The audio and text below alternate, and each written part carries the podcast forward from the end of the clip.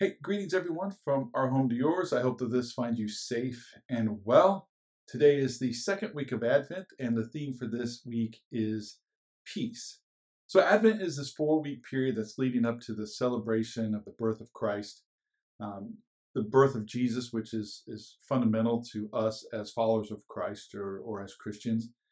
Um, and it's this time in which we pause from our busy schedules, our busy lives, and we wait in anticipation. Nearly 800 years before Jesus was born, the prophet Isaiah wrote this.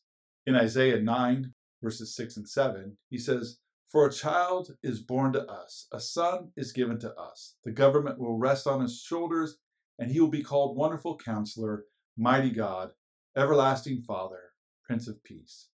His government and its peace will never end. He will rule with fairness and justice from the throne of his ancestor David for all eternity. The passionate commitment of the Lord of heaven's armies will make this happen. So, Israel during the time of Isaiah was a dark place. It was continuously being raided by the Assyrians, and, and they were in, in this darkness waiting for a king, a savior that would fix the situation, that would bring peace and liberty and would bring order to the chaos that was ensuing. And that word that Isaiah wrote that to, to us means peace, the Hebrew word shalom. For us, peace usually means the absence of war and the absence of strife and stress. But shalom in the Bible is used is used most of the time to describe a state of well-being, of tranquility, security, harmony, wellness, and times where everything seems to be just perfect. Shalom comes from the Hebrew root word that means wholeness. So Jesus is the Prince of Peace, the Prince of Shalom, and the Prince of Wholeness. So if we think about peace in the Hebrew mindset, when the angels announced the birth of Jesus in Luke 2:14, the shepherds would have heard something like this: Glory to Yahweh in the highest. Now there is wholeness on earth for those who, to whom God is pleased. Or when Jesus said in 1427, I'm leaving you with a gift, wholeness of mind and heart. And the wholeness I give is a gift the world cannot give. So don't be troubled or afraid. True peace, then, is found in wholeness. And if you think about that, it makes a lot of sense. A wholeness, it, instead of being fragmented by time and stress and, and pain and sorrow and suffering, we are whole. So, digging deeper into this meaning, I found that the Hebraic way of thinking of wholeness is the joining of two opposites. And that's at this point when I started scratching my head a little bit. Um, and it made sense, but then it didn't make sense. And, and it's, it's, it's really cool if you'll hang with me. So, Advent, Christmas, peace, shalom, wholeness. And the wholeness is the bringing together of opposites. So, so this in the second week of Advent, when the theme is peace or shalom, at the most basic, it means wholeness, and the wholeness is the joining together of opposites in Jewish culture. So when they heard that the Prince of Peace was coming, or here is the one that is peace, they heard here is the one who brings wholeness. Here is the one that joins the opposites together.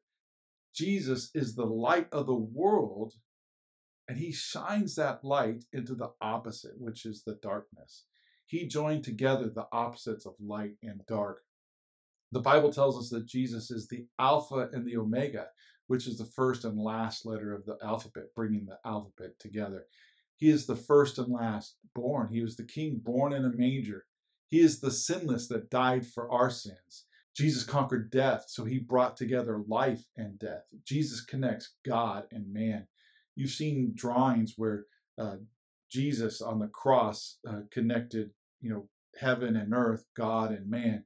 Jesus connects heaven and earth as well.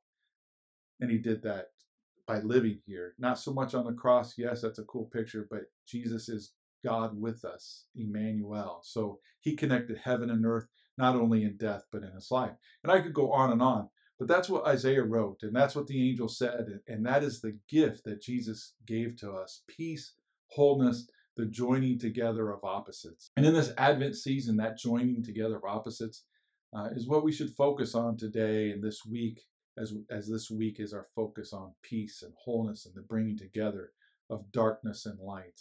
the waiting, the Advent is, is this time of waiting, waiting for that child to be born to bring light into the darkness. And we know that Christ's birth has already happened, but uh, as a church, we're waiting for him to return to us and for us again. And so we have this opportunity in this time of Advent, this time of waiting in the darkness for the light to enter the world.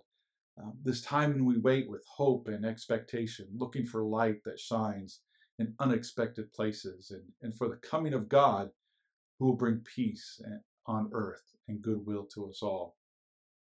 So we as a church are able to recognize that in this world there is a lot of darkness. We see it with the wars going on, we see it with the grief and pain. We can proclaim to the world, though, that God's peace, justice, joy, and light are both coming and already here, or another opposite coming together. And the question is how? Well, one way is to proclaim the peace, the shalom, the wholeness of God.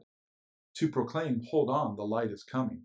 We can proclaim this by first recognizing what God has done in our lives, all the blessings, the answers to prayers. And then we share that with other people. We tell them how wonderful our God is. I truly believe that when we become Christians, the light of Christ shines through us.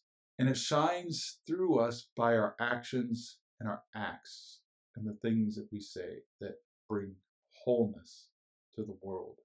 So may you go this week, shine Christ's light into the darkness, so that the world may experience his peace, his shalom, and his wholeness.